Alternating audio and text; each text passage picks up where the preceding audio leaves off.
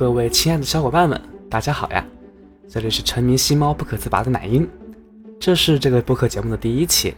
就像播客的名字一样，我会分享和我家主子有趣的小日常、养猫的小知识。节目的时间呢，一般会控制在五到十分钟之内，大家可以在碎片时间听听这些有趣的小故事啊。哎，那我们第一期节目就来聊聊养猫之后的生活变化吧。随着大家生活质量的提高，现在养宠物其实是一个很普遍的事情了。我养的这只猫呢，是一只白色的英国长毛猫，取名叫奶油。但奶油这个名字呢，确实是很烂大街了，所以我把它的名字变成英文的 cream，然后取第一个音叫它小酷。我选择养猫呢，首先是因为猫真的特别特别可爱，毛茸茸的身体，粉粉的鼻子，大大的眼睛，看上去就非常治愈。还有一个特别重要的原因就是，猫的生活习惯和我的生活习惯是比较匹配的。不知道大家平时是怎样生活的呢？我是要么就出门上学，要么就宅在家里。这种生活习惯呢，就很不适合养那些运动需求极大的狗狗了。因为如果没有时间带狗出去玩呢，可能会对家里的家具造成极大的威胁。那猫作为一个不爱出门的宠物呢，就能很好的跟我保持差不多的生活节奏。但这样并不是说养猫就真的可以什么都不用管了，毕竟是要给我们平淡无奇的生活掀起巨浪的小祖宗。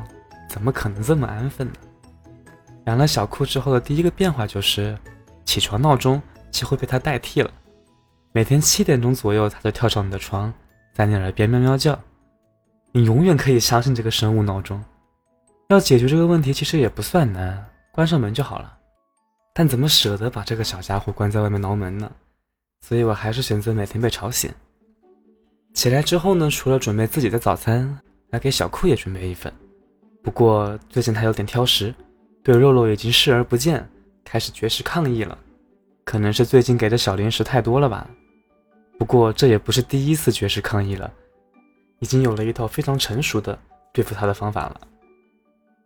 关于猫猫的食物和挑食的问题，之后会专门出一期节目来介绍的，大家不用着急。不得不说呢，养猫对意志力的考验也是极大的。如果今天有课，去学校学习就能排除猫猫的干扰了，但如果今天正好在家里学习，就会经历它一次次跳上桌子找你玩，或者是在外面搞破坏吸引你的注意力。所以把成绩不好的锅都甩给猫吧。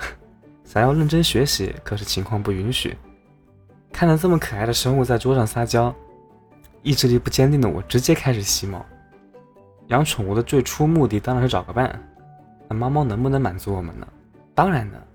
虽然猫猫是一种比较高冷的生物，但只要搞好关系，还是可以满足我们的需求的。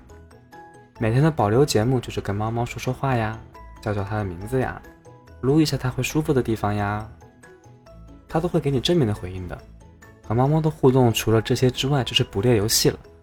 不过我建议大家不要用手脚去跟它玩这个游戏，这个时候它会真的攻击的。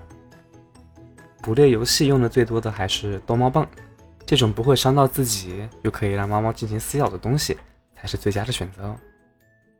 养猫之后最大的问题就是遍地猫毛，特别是小酷还是一只长毛猫，我的床单上、桌上，甚至是衣柜里都有大量的猫毛，这点确实很让人头疼。但除了多梳梳毛，也没有什么好办法了。梳毛可以尽量把猫身上的浮毛梳掉，减少它四处乱走留下的毛。对我们自己呢？就只能多搞卫生啊！衣服上的毛用粘毛器一般是可以很轻松的弄下来的。最后最重要的就是养猫之后会对自己的资产更敏感，常常想着这个月要在猫猫洗澡啦，下个月要买猫砂啦，冰箱里的肉又快没有啦。所以养猫除了有一颗爱猫的心之外呢，还需要有一定的经济能力。像我家小酷，一个月开销大概是八百到一千元，生骨肉。三十盒是五百元，小零食大概是一百五十元，剩下的都是每个月不固定的开销，比如猫砂呀、驱虫呀、洗澡呀、疫苗呀之类的东西。这些价格只是参考，不过我会在我的能力范围内让猫猫过得好一些。所以养猫需要什么呢？最重要的当然还是有一颗爱猫的心。每只猫都有不一样的性格，也许养猫之后的生活和你想的完全不一样，但也请好好的对猫猫负起责任。不能因为不亲近、不好看这些理由就抛弃它们。实在不能养了，也请找一个能对它好的下家。然后就是保证自己有相对稳定的收入了，至少又可以养得起自己和猫，对吧？解决完这些问题之后呢，只需要说服你的家人、室友或者是房东，这些也是很重要的。要先了解你住的地方可不可以养猫，如果不是一个人住的话，一定要问清楚你的室友或者你的家人能不能接受养猫。要是他要是他们不同意的话，你把猫带回来，他们直接扔出去也是有可能的。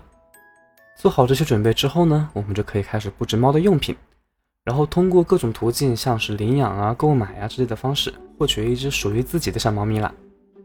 那这期节目就是这样，介绍了一下养猫对我生活的影响，还有养猫前要做好的各种准备，希望能对各位有帮助哦。那我们下期再见了！